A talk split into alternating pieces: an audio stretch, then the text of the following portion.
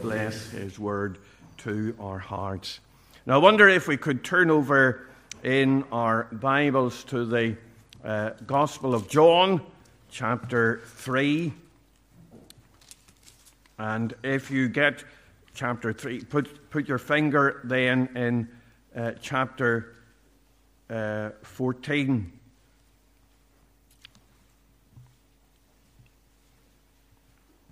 Uh, chapter three,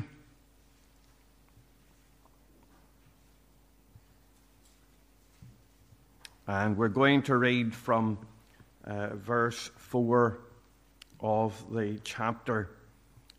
John chapter three and verse four. Nicodemus saith unto him, How can a man be born when he is old? Can he enter the second time into his mother's womb and be born? Jesus answered, Verily, verily, I say unto thee, except a man be born of water and of the Spirit, he cannot enter into the kingdom of God. That which is born of the flesh is flesh, and that which is born of the Spirit is spirit. Marvel not that I said unto thee, Ye must be born again. The wind bloweth where it listeth, and thou hearest the sound thereof, but canst not tell whence it cometh and whither it goeth.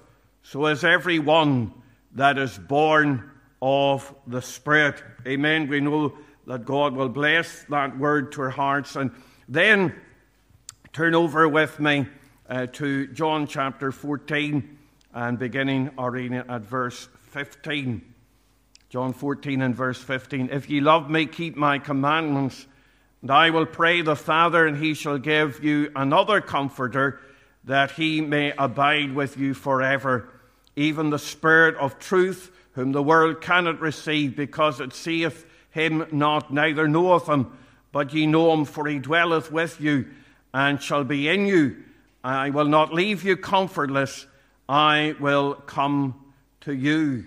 Amen. And we pray that God will bless that word to our hearts. And then turn over to chapter sixteen and verse thirteen, where we read these words, Howbeit, when he, the Spirit of truth, is come, he will guide you into all truth, for he shall not speak of himself, but whatsoever he shall, he shall hear, that shall he speak, and he will show you things to come. He shall glorify me, for he shall receive of mine, and shall show it unto you. All things that the Father hath are mine. Therefore said I, that he, he shall take of mine, and shall show it unto you. A little while, and ye shall not see me again. A little while, and ye shall see me, because I go to the Father. Just going up there, we've missed the little point. Look at verse eight, please. Uh, let's read from verse seven. Nevertheless, I tell you the truth, it is expedient for you that I go away. For if I go not away, the Comforter will not come unto you. But if I depart, I will send him unto you. And when he is come, he will reprove the world of sin and of righteousness and of judgment. Of sin, because they believe not on me. Of righteousness, because I go to my Father, and ye shall see me no more. Of judgment, because the prince of the world is judged. Amen. And we know that God will bless again his precious word to our hearts. Let's just uh, unite together, please, again in a word of prayer. Our loving God and our gracious Father, we do thank thee for thy precious word to our hearts afresh. And we'd ask thee that if, as we come this morning, that even as we think about God's application of salvation, the work of the Holy Spirit in the redemption of the soul, we pray, Lord, that each one might know the reality of that Holy Spirit in our hearts and in our lives. Draw near to us and bless us abundantly, for it's in Jesus' precious name that we'd ask these things. Amen. Amen.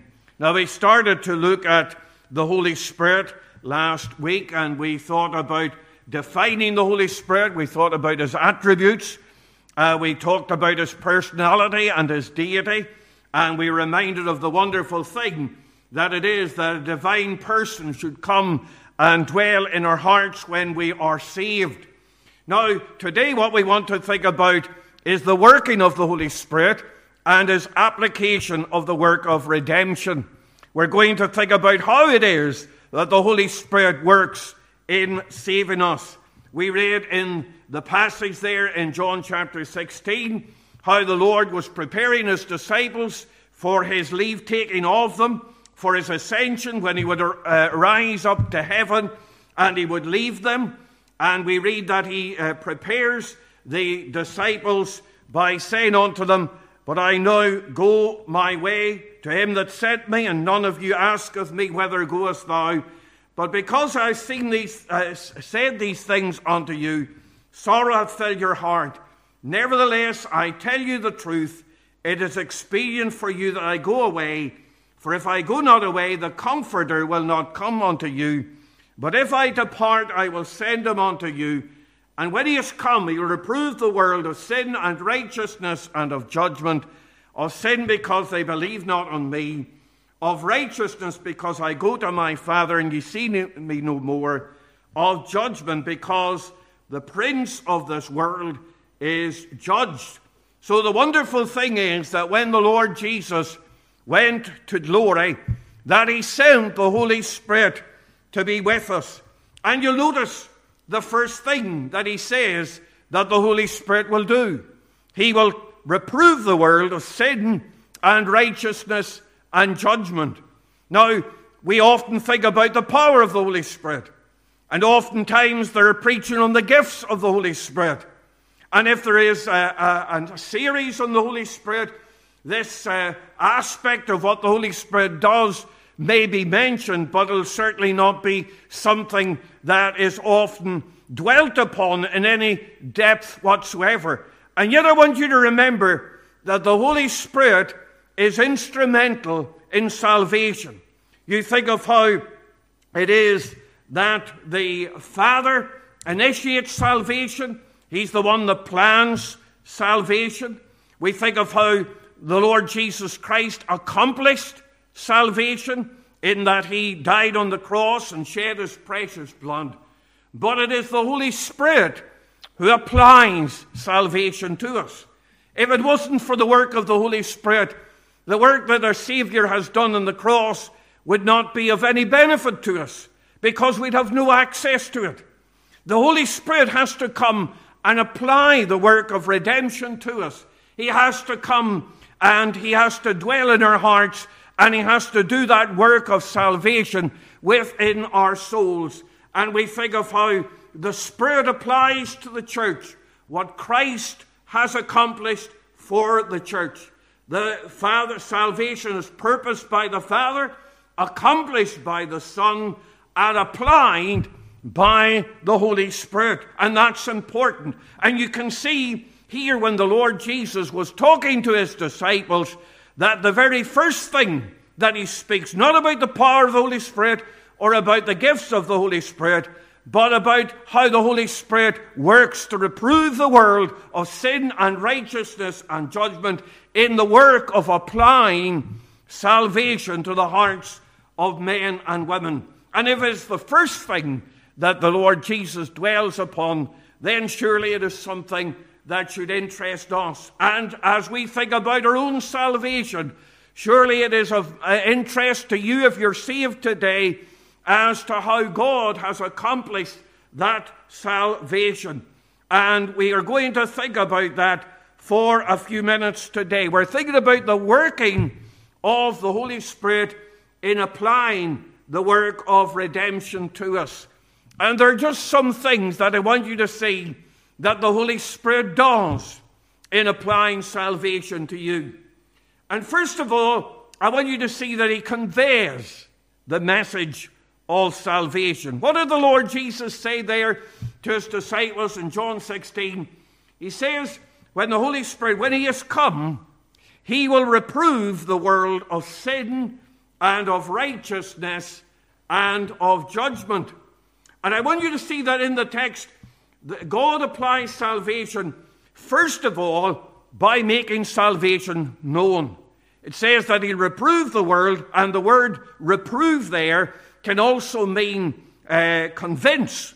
So the Holy Spirit is the one who, first of all, convinces us of salvation. What does he do? He comes uh, to make known salvation to us, first of all. In John sixteen and verse thirteen, it says, "Howbeit, when he, the Spirit of truth, is come, he will guide you into all truth, for he shall not speak of himself." So he guides us, first of all, into the truth of God. He guides us into the word of God. Faith cometh by hearing, and hearing by the word of God. It's the Holy Spirit who inspires the Scriptures, first of all. All Scripture is given by inspiration of God. He inspires this word that we are given, that we hold in our hand. But then he takes the word and he leads us into all truth. He enables us to see what salvation is. You know, the Bible speaks about how the God of this world hath blinded the minds of those that believe not, lest the light of the glorious gospel should shine in unto them. And we recognize that men and women are blind. They're both unable and unwilling to believe. They're unwilling and unable to see. And so God must send his Holy Spirit, first of all, to enlighten their hearts and to show them what they are in the sight of a holy God. Not only does God, the Holy Spirit, make known the way of salvation, but he makes known our sin. He exposes our sin. He makes us aware of the heinousness of our sin, because we don't know that in and of ourselves. You look at the world out there, and the world in which we live is a world in which men think great things of themselves. They're lifted up in pride, and one of the things that blinds the hearts of men is not only the devil, the prince of this world, but our own pride blinds us. We don't want to be told that we're sinners. We don't want to be told that we are uh, absolutely repulsive in the sight of a holy God, and yet that's what we are. You, we live in a wonderful, beautiful world, and we live in one of the most beautiful parts of the world. Some of our family were in America, in Tennessee, and some of the Americans were talking to them, and they said, "Whatever brought you to Tennessee, coming from Northern Ireland?" They, they said, "We have been in Northern Ireland, we've been in Ireland, we've been in Wales, and it's one of the most beautiful parts of the world. And if it only just didn't rain, we would enjoy it, I'm sure." But you know, we think of the wonderful beauty that's all around us. And you think of how we live in a place that is economically one of the richest nations in the world. And yet we think of this United Kingdom today, and it's in decline, and the social and economic trends and the crime statistics. The economic trends are going down, the crime statistics are going up. And people uh, live life in a day where there is drug-taking and debt and profligacy and indecency and perversion. And what is the reason for all of those things? Sin. Sin is the reason. It's the pe- reason people are hurting and lonely and miserable inside. It's sin that has done all of these things. And yet people are blind to sin. People are uh, often don't see or recognize the sin that's in their hearts, the very thing that is benighting their souls, and they don't see it. And it takes the Holy Spirit of God to lead them into truth. We think of how on television twenty-four hours a day we're fed this diet of sin and all of the rest of it, and people want to uh, b- block out. My, we're on our phones, we're being entertained day by day. And my, how we want to block out the very thought of the emptiness of our souls. And people are blocking out that because they don't want to know the emptiness of their soul. When the phones and the entertainment is taken away, people recognize how empty they are. And we don't see it. But it's the job of the Holy Spirit to show us our sins. And not only to show us our sins, but to show us how big our sins are, and recognize the holiness of a go- uh, the mighty God of heaven. Oh, how we need to see how these things are. There are those in the pulpit today, and we think of Joel Osteen, who has said that he doesn't want to preach about sin. And the reason why he says he doesn't want to preach about sin is because everybody knows they're a sinner. Well, no, they don't. They don't. They cover it over. They want to deny it. But how we need the, the Holy Spirit to come today and convince men of sin. So the Holy Spirit leads us into the truth of salvation. He leads us into the truth of sin. And then he leads us into the truth about the Savior. Because not only does he speak and reprove the world of sin, but of righteousness. There is a righteousness. There is a standard of righteousness that we need to come up to. And it's God's standard. It's God's standard. And we think of how the Lord Jesus Christ himself is our righteousness. We think of how he is made unto us wisdom and righteousness and salvation. He is the one who came and lived a righteous life. It is his righteousness that is given or imputed to those that believe in his name. And it's only that righteousness that can make us fit for heaven. But we come to the one who is our righteousness. Jesus, thy blood and righteousness, my beauty are, my glorious dress, mid flaming worlds and these arrayed, with joy shall I lift up my head. But we need the righteousness of Christ today. And it's only the Holy Spirit who leads us to Christ and shows us our Savior. And we think of the Holy Spirit, who is the one who conveys the message of salvation.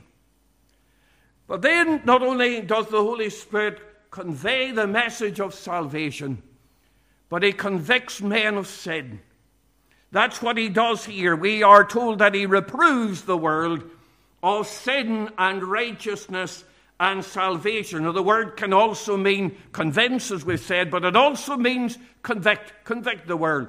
And not only do we need to know, not only does the Holy Spirit need to expose our sin and show us salvation and show the righteousness which is in Christ, but he then needs to convict us. He needs to make us guilty. It's one thing knowing that we are sinners, but then we need to have the conviction of God. And I want you to think about the mind of Holy Spirit conviction.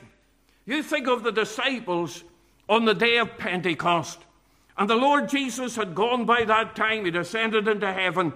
And Peter and the other apostles were going out in the boldness and in the power of the Holy Spirit to preach the gospel. And we read that when they preached the gospel, at the end, the Jews that were there, many of them had been in Jerusalem at the time when the Lord Jesus was crucified. Maybe there were those in that crowd who had even cried out, "Crucify him." And they didn't care anything about it. They hadn't thought about it in the meantime. But when God, by the Holy Spirit, began, began to work in their hearts, we read by the end of the message that Peter preached, they cried out, "Men and brethren, what shall we do?" And there was something that had happened in their hearts. They had been convicted of the fact that they had crucified the Lord of glory. And maybe tonight there is crying in your heart, and there is something in your heart, there's a guilt. We don't want to be declared guilty, but the Holy Spirit of God comes and convinces us of our guilt and reproves us of our guilt. The American evangelist R A Torrey once told the story that illustrates the power and the might of the Holy Spirit's conviction. He was preaching in Chicago Avenue Church, and he saw sitting on the left hand on the front seat, he saw uh, the um, uh, one of uh, his deacons, uh, Deacon uh, Young was his name, and he had a man with him. And R A Torrey's uh, attention was brought to this man because this man sat with his eyes fixed upon him. And every time uh, Torrey would glance, he would see the man, and his eyes were fixed upon him. And at the end of the meeting, there was uh, an inquiry room, and R A Torrey was dealing with others in the inquiry room. It was a long time that he was there, but at the end, Deacon Young came and he says, I want you to come and speak to this man that I've been dealing with. And uh, R A Torrey went in, and here was the man who had his eyes fixed upon him during the whole meeting.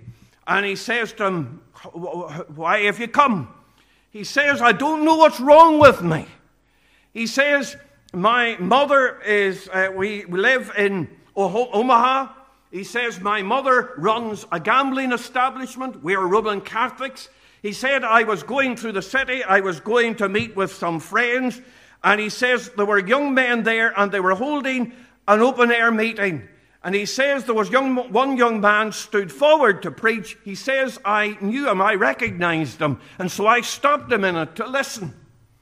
And he says, uh, he says, I listened to what he had to say. He said he'd been, he'd been leading a wild life, and he said that God had changed and transformed his life. And he says, I, I listened for a while, and then I went on. I was intending to go to Cottage Grove Avenue to meet the men that I was going to spend the afternoon with. He says, I went two blocks and I saw the advertisement for the meeting here, and something told me that I had to go. And he said, I came here tonight, and he says, and he groaned, he says, I don't know what's the matter with, I feel awful. I've never felt this way in my life. And Torrey said, I'll tell you what's the matter with you. He says, you're under a conviction of sin. The Holy Spirit is dealing with you. Will you take Christ as your Savior?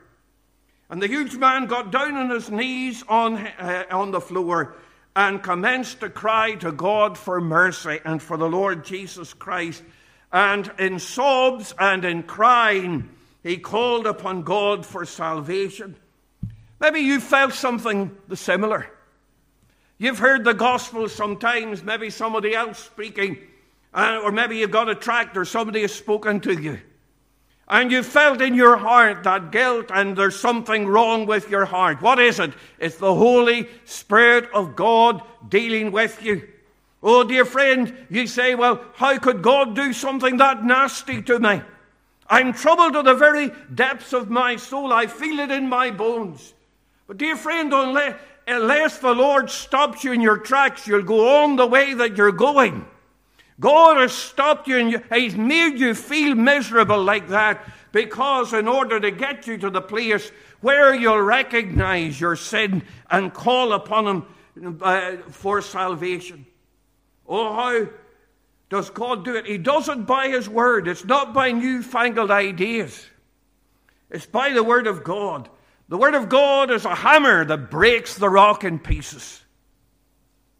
Maybe at times you've felt yourself hard, and you know the longer you go on, the harder you become. It's like the frost that builds up and becomes harder and harder. And the more you hear the word of God and the more you resist the Holy Spirit of God, the harder you'll become. He that, being often reproved, hardeneth his neck, shall suddenly be cut off, and that without remedy. And if the Holy Spirit has been talking to you, convicting you of your sin, then you need to respond and turn to the Lord Jesus Christ as your Savior. The psalmist said, thy word is a lamp unto my feet and a light unto my path. And the Holy Spirit is bringing you to himself. We see the mind of the Holy Spirit's conviction. But then I want you to think about the means of the Holy Spirit's conviction. It is by the word of God. He enlightens your heart. He comes by the word of God. He speaks through his word to your heart. Sometimes, maybe it's through circumstances, he brings the word of God to your heart. Maybe by the birth of a child, God speaks. Maybe by illness, God speaks. Maybe uh, you have sent the child to Sunday school because you have been convicted of your sin. Sometimes God uses circumstances to apply his word to your heart. Maybe I'm speaking to someone, and God has been using circumstances to bring you to himself. But not only have we the means of conviction, but the method of conviction. What does the Holy Spirit do? He brings before you the biggest sin in your heart. That's what he did with the woman taken in adultery in John chapter four. He said, "Woman, go call thy husband."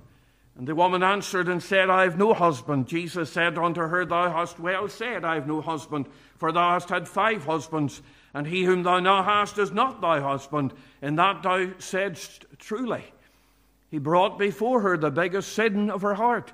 What did he do to Saul of Tarsus on the road to Damascus? He says, he, he says, "I am Jesus whom thou persecutest. You've been persecuting me."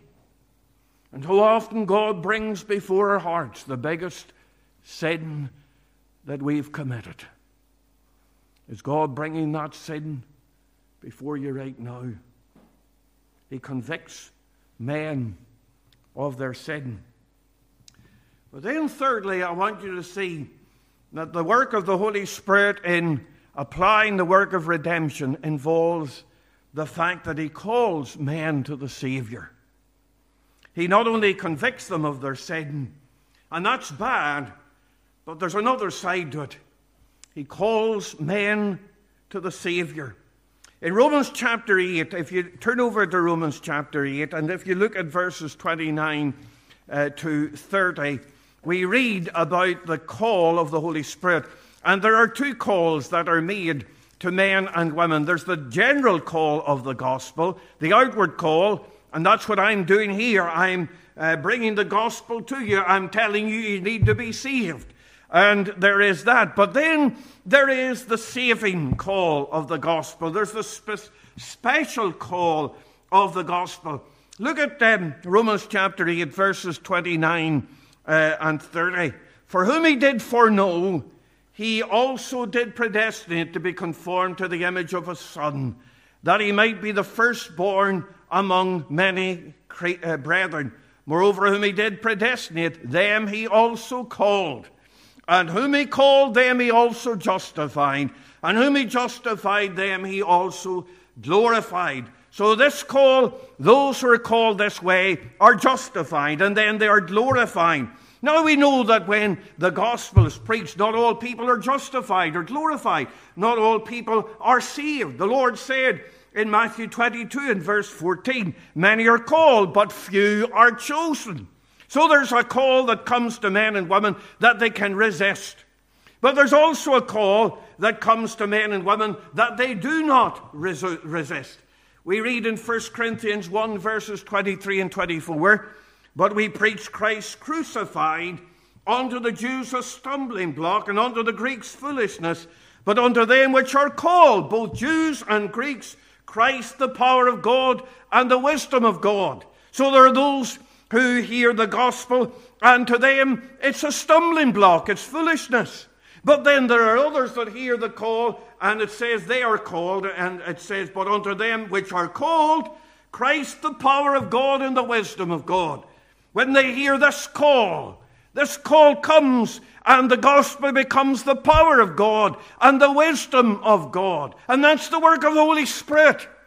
He calls men irresistibly. He calls men to himself. And we read in John six and verse forty-four, "No man can come to me except the Father which hath sent me draw him." Oh, dear friend, we think of that call that we heard, that call in our hearts, that call that was by the Holy Spirit speaking in our hearts and in our lives and brought us to himself. And we are the called of Jesus Christ. We think of how the Christians are often spoken of in the epistles as those that are called. Oh, dear friend, have you heard his call? Have you heard his call? He calls men to salvation. But then he also changes men's standing. He saves men. He brings the new birth.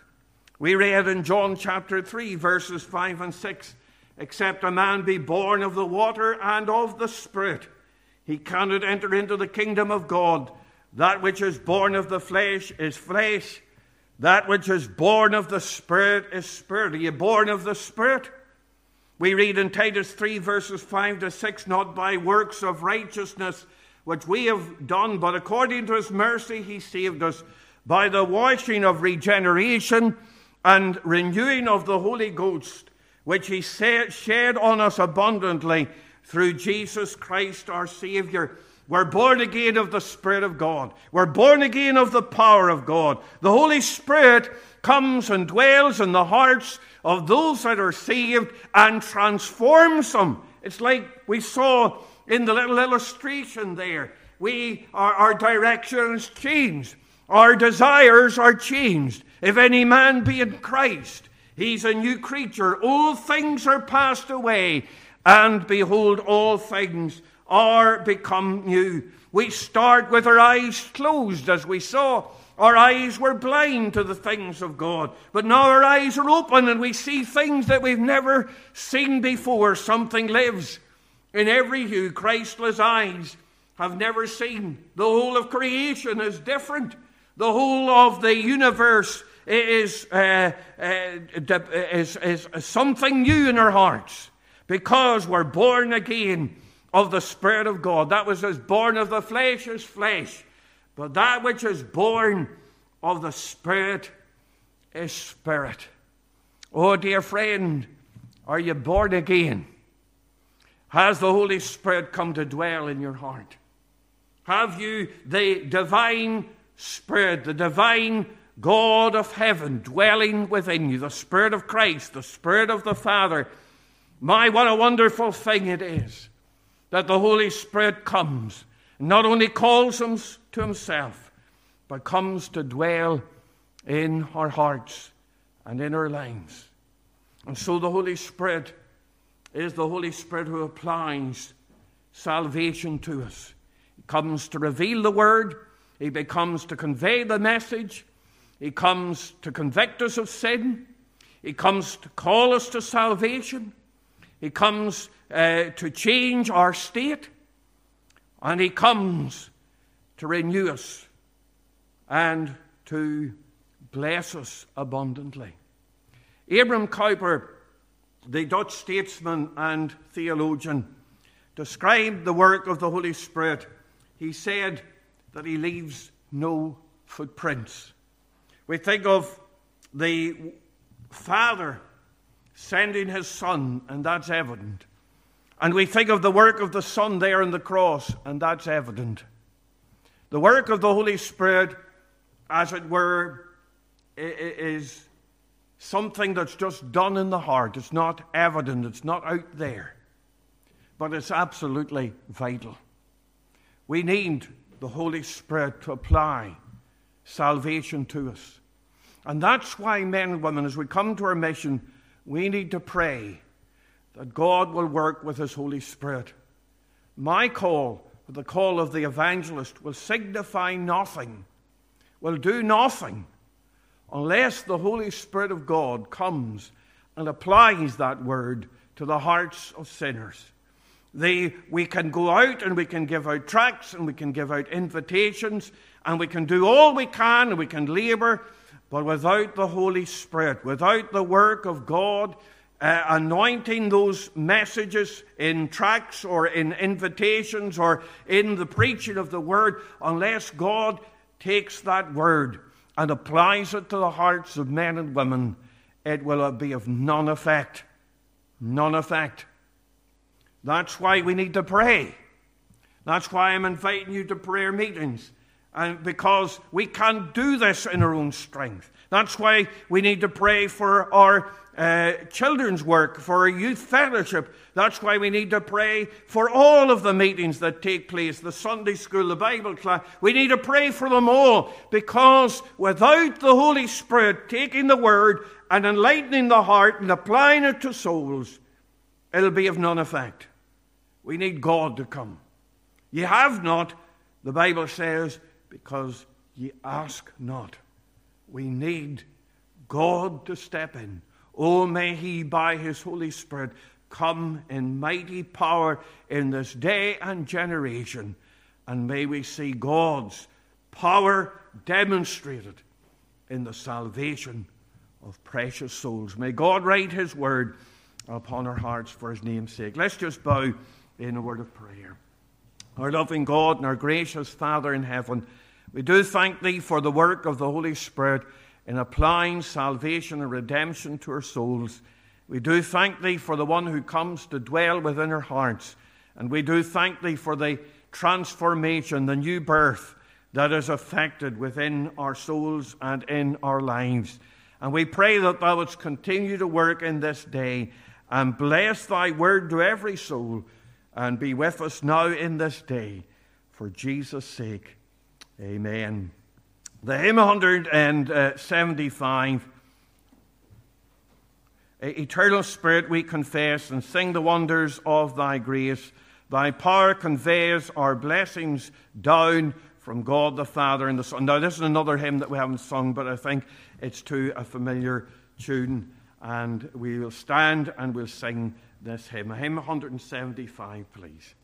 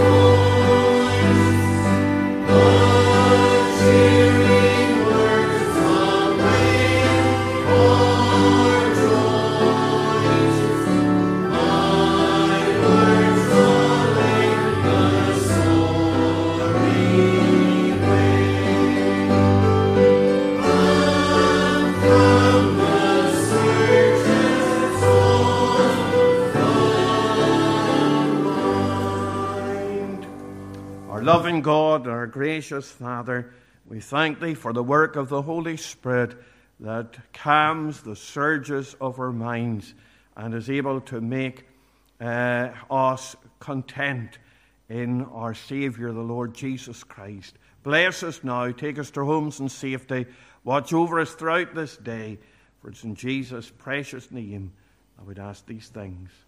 Amen.